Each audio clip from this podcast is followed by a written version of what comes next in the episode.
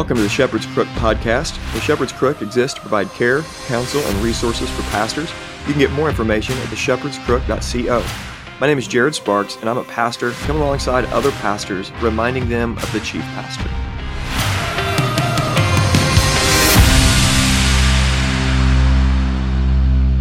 Welcome to the Shepherd's Crook podcast. This is episode 127, and today we're starting a new series. We're going to talk about Pastor Jesus from the book of John. We're going to start walking through the book of John and get some pastoral lessons from Jesus. And really, I want to shatter the notion that there is somehow a uh, somehow a contradiction between the character of Jesus and 1 Timothy 3 and Titus chapter 1. What I want to do is show that 1 Timothy chapter 3, the qualifications of being an elder, and Titus chapter 1, those things are personified in Pastor Jesus. That Jesus, he is those qualifications personified. That's who Jesus is. He's the chief pastor, he is the good shepherd, and we really want to learn pastoral ministry from Jesus. And so that's what we're going to be talking about uh, over the next, I don't know, probably 10 to 16 weeks, something like that. We're just going to be learning lessons from Pastor Jesus. Why don't we go ahead and pray? I want to tell you about the intensive, and then we'll get into chapter 1. And we're going to learn some from John the Baptist, and then we're just going to look at Jesus as he is the King of Kings, the Lord of Lords, God in the flesh. The Word became flesh and dwelt among us. And we're just going to see that he is truly the chief shepherd. We want to be learning pastoral ministry from him. So let's go ahead and pray. Lord, we need wisdom and direction. I thank you that I just have the opportunity to speak to these guys and all the listeners here. And I pray this would be helpful. I want to honor you and your word. I thank you for the Gospel of John. Just love that book so much. And as we look at the life of Christ, help us to learn pastoral ministry from him as we take this angle of pastoral ministry, the chief shepherd, the good shepherd. Uh, God, help us to just pull everything we can out of the book of John and learn all that we can as pastors as we follow uh, as we follow Jesus. We just thank you so much and trust that you're going to lead. And it's in your name I pray. Amen. Okay. The Shepherd's Crook Intensive. It is coming up May 4th through the 6th of 2021.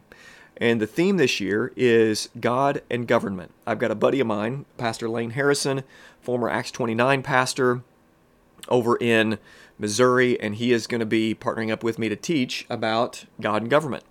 Really looking forward to it. I think a lot of pastors have been thinking through this basically from 2020 and everything that went down from uh, constitutional issues that happened when our rights were taken away and we were commanded to sin against God and forbidden to do what that which God commands. And we've had to really think through and process that. And we're going to be talking about God and government over four sessions.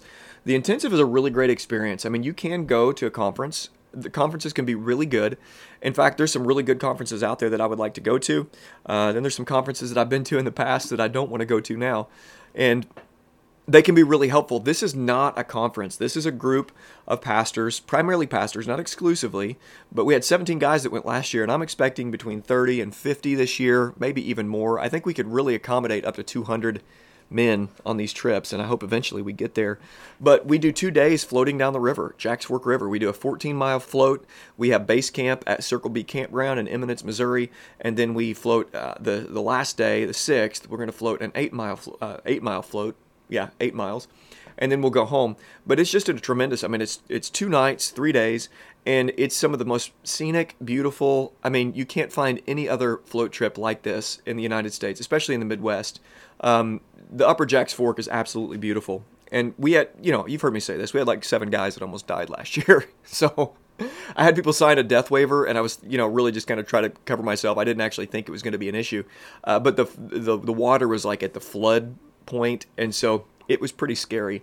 We all survived, fortunately, but several of us, I think, got traumatized quite a bit. Um, it was just, it was pretty crazy, but we all survived. Would love for you to come. It's 200 and, or 175 bucks to stay in a tent. I think the cost is 275 for a cabin. Um, you can sign up today, register today. It's at the website. I'll put the, uh, the link in the show notes, and uh, would love for you to be there. Okay. I want to talk about, as stated on the front end, I want to talk about Jesus as the chief pastor and the one in, in whom we find 1 Timothy 3 and Titus chapter 1 personified. And we could say 1 Peter chapter 5 as well. And as we've been kind of going through this last year, one of the things that I have noticed is that we have minimized the character of Jesus so far that he would be disqualified by most people's and most pastors and most churches' standards about what a pastor is. And I don't want to speak in hyperbolic language. I think this is really accurate. I think if we look at Jesus in John chapter 2, if we look at Jesus in John chapter 6 and 8, there are many Christians who would say, look, he is being quarrelsome. And they wouldn't maybe say this explicitly, but they would at least think this that, that, somehow the actions of Jesus would disqualify him from 1 Timothy 3, Titus chapter 1 ministry, because after all, the elder is not to be a quarrelsome man, he's to be gentle. And then we've got these pictures of Jesus throughout the Gospel of John and actually through the Synoptics as well, where he seems to he seems to be a quarrel he, he seems to quarrel. I mean, he starts and picks fights. And it's not even that um, you know people are, are really quick to say right now uh, especially it's it's not that there are certain pastors it's not necessarily that they're saying wrong things about CRT or wrong things about those who embraced egalitarianism. You know conservative pastors are kind of saying yeah we agree with what Tom Ascol has been saying and doing. We agree with some of the things that Doug Wilson says but it's just the way they do it. You guys have heard this. It's just the way they do it. Many of you have probably had that said about you. I have. I mean my goodness I've had it said about me. I've had endorsements withdrawn I've had friendships with some friction there because of uh, of some things that I have said over the last year and a half, two years, and um, and and you just look at the life of Christ. It is like okay, somehow Jesus was quarrelsome. He picked fights, and he quarreled without being quarrelsome. You have to have this this motif of Jesus as the lion and Jesus as the lamb, and I talked about this on the podcast about six or seven weeks ago, and have that be a, an image of pastoral ministry. If you just take the qualifications and you don't see in the life of Paul that Paul knew how to step toe to toe with his foes. He knew how to call out his enemies. And Jesus and Paul both, it wasn't just that they said what they said, they said the, said what they said at times with a very abrasive manner. I mean, in, in Luke 11, which may or may not be a parallel of Matthew 23, these lawyers are hearing Jesus speak to these Pharisees and scribes, and the lawyers come to Jesus and they're like, "Man, you're don't you know that you're offending us also?" And Jesus said, "Thanks." It's almost like they reminded him that he's there, and Jesus said, "Okay, uh, woe to you lawyers also." And and so he was abrasive. He was a quarreler without being quarrelsome. And we've got to somehow, in our gentleness, and some of these pastors out there, some of you listeners out there, if you are quick to be domineering, if you are quick to be a, a fighter, then you've got to learn gentleness as well because we're going to see these pictures in the Gospel of John because we're get, we're going to get to the point where Jesus is really compassionate with Mary and Martha and he knows how to care for them and he knows how to love them well. He knows how to give credit to the bridegroom in John chapter 2 and in the same chapter as he gives credit to the bridegroom for the good wine he also turns over tables. And we see these two sides of Jesus. I mean, Jesus has so many different facets to him. But my concern is that in trying to be gentle and meek and mild as pastors and trying to avoid being like Driscoll or being like some of these domineering pastors the last couple years, my real concern is that we have cowards in pulpits who are hiding behind that that cowardice and calling it humility. They're saying, I'm trying to be gentle, I'm trying not to be quarrelsome, I'm trying to be a 1 Timothy 3, Titus chapter 1 man, and in so doing, they're being they're not being Christ-like at all. And so I want to get a few pictures from John chapter 1 that really is going to set us up. And we're just going to be chapter going chapter by chapter learning pastoral ministry from Jesus from the Gospel of John. And you can do this going through the synoptics as well. I just love the Gospel of John. The, Gospel really breaks down, the book breaks down really helpful into part one and part two, the first 11 chapters of the first three years of Jesus' ministry. The last half, uh, the last 10 chapters are all the last week of Jesus' life. It's the Passion Week. And so that the, it really breaks down well. You get these seven signs, you get a mission statement or a purpose statement in John chapter 20, verse 21, where uh, uh, there are many other signs that Jesus did in the presence of the apostles or disciples, but these are written that you may believe Jesus is the Christ, the Son of the living God, and that by believing you may have life in his name. So it was written as an apologetics letter for people to believe in Jesus, and it's written for Christians to have life in Christ's name, to know what it means to have life. Not just to have your sins forgiven, but to live this life and actually be a person of life. You're not a dead man walking, running around acting as if you know I'm you know I'm saved, I'm, I'm a believer. But you actually just have life. You're not walking around like you're a dead man. You're a believer. You're in Christ. You have life. You have joy. And that's what the Gospel of John is about. And so we're going to look at Jesus, who's called the Good Shepherd in John chapter 10. In 1 Peter chapter 5, he's called the Chief Shepherd when the Chief Shepherd appears. And we're just going to learn pastoral ministry. And so John chapter 1 gives us some insight, I think, that's just really helpful. We find out that Jesus is God in the flesh. The Word was with God. The Word was God And then the Word became flesh and dwelt among us. Great Christmas sermon. And then we get the picture of John the Baptist saying, Behold, the Lamb of God who takes away the sin of the world. We have John the Baptist saying that I am not the Christ, which is a huge pastoral lesson we can learn from, from John the Baptizer, that he knows who he's not. He knows he's not the Messiah. And so many pastors, how many of us get these Savior complexes? you know, we ha- we can't preach for two weeks because we have the corona. You know, we have we're out on vacation. We're wondering, oh, I mean, are things going to fall apart?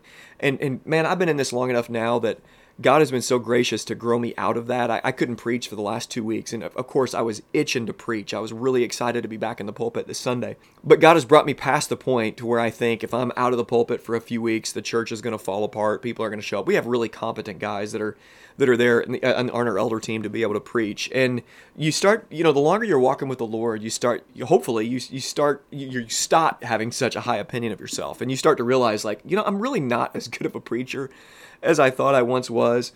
And you just really get an assessment about you that you're just more healthy, I think. And I'm still kind of in the middle of that, learning and growing. But John the Baptist knew who he wasn't. And that's so, so crucial. You are no one's savior. Your church is not dependent upon your vision, your leadership. Of course, we have to be leaders. Of course, we have to take the hill. Of course, we have to say to people, Follow me as I follow Christ. But we have to realize, even the language I just used, it's not your church, it's Jesus' church. And he is the chief shepherd. He's the chief shepherd, the shepherd of the sheep, the good shepherd. And that's who we're pointing people to. But John the Baptist, he knew he wasn't the Messiah. Talk about a good pastoral lesson there. We have to know who we are not. But then later on in the chapter, and really what I want to see here is that Jesus pursues his men. Jesus pursues his men. If you look at the call of the first apostles, Jesus called these disciples and called them to follow him. Jesus went and found them and then called them to follow him. And I think we've got to keep this in mind. You know, no matter where we're at in life and ministry, Jesus did not come to us because he foresaw the work that we would do for him. Jesus came to us in spite of us. You know, fishermen, children, work blue collar worker, white collar worker, wherever you were and whatever you were doing when Christ saved you, it was he that pursued you. It was he that came to you. Jesus came and saved you and, and set you free. And he was watching you. It was just like Nathanael sitting under that tree. Jesus was watching him. He knew him. And it, the same with us. He watched us. He knew us. Even before the foundation of the world, he chose us. My goodness, it, it's so good to remember as pastors that God has saved us by his grace and his grace alone, that Jesus knew us before we knew him.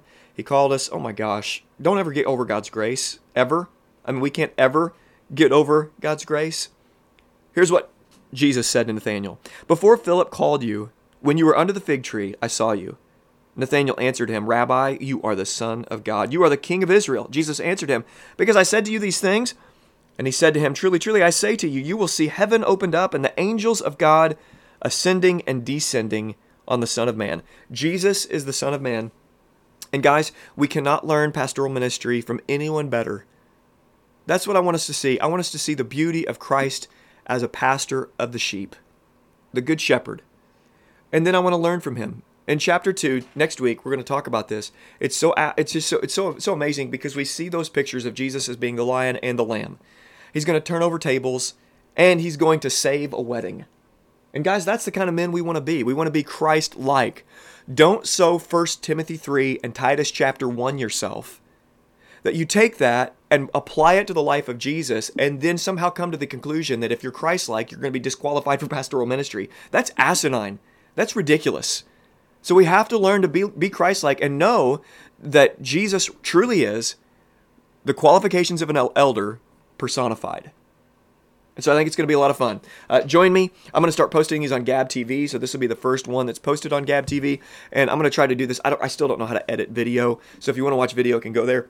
It's going to be unedited and then the audio will be more edited. But if you want to see the video version, you can do that at Gab TV uh, and follow us there. We actually have a pastors group on there as well. But I think it's going to be a lot of fun. We're going to be learning again pastoral ministry from our Lord and Savior, King Jesus. Guys, I hope you have a great week. Thank you for listening. For more information, please visit theshepherdscrook.co. For care and counsel, please call, text, or email to set up a session. You can follow The Shepherd's Crook on Twitter, Instagram, and Facebook. And please consider sharing this episode and leaving a review on iTunes or whatever other podcast platform you use. And let me encourage you to remember Jesus Christ.